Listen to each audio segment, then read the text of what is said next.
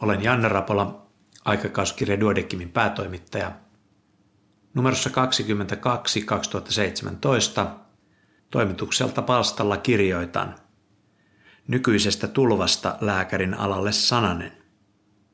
Tänä syksynä opiskelunsa aloittaneilla medisiinareilla on tuoreessa muistissa pääsykokeet ja niihin valmistautuminen.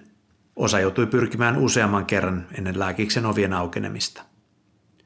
Sinä, joka luet tätä lehteä uunituoreena Duodekimin jäsenenä, ansaitset lämpimät onnittelut.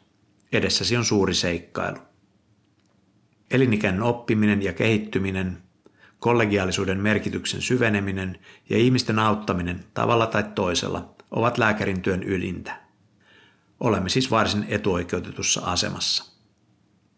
Tulevaisuuden näkymät eivät kuitenkaan ole yksinomaan ruusuisia – Sisäänottomääriä lääketieteen opintoihin on kasvatettu.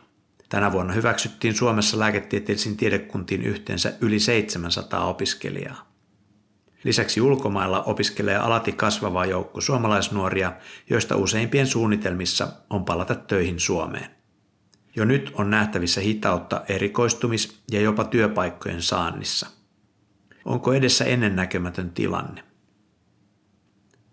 Vuonna 1917 maamme itsenäisyysjulistuksen alla Max Åkerblom kirjoitti tässä lehdessä. Antautuminen lääkärin alalle maassamme on viime aikoina vuosivuodelta vilkkaasti lisääntynyt. Kirjoitus kuvaa huolta siitä, että jos silloisen 40 aloitteen lukumäärä kasvaa peräti 70, on pelkona paitsi opetuksen laadun heikkeneminen, myös työpaikkojen riittävyys. Eikä maassamme niin suurta lääkärimäärää tarvitakaan.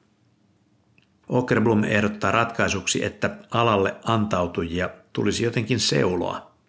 Näin siis sata vuotta sitten. Tuo juttu kokonaisuudessaan löytyy tästä numerosta ja tietenkin myös verkkosivuiltamme www.duodekimlehti.fi. Sieltä muuten löytyy joka ikinen D-lehdessä koskaan julkaistu juttu. Tervetuloa porukkaan, uudet jäsenet.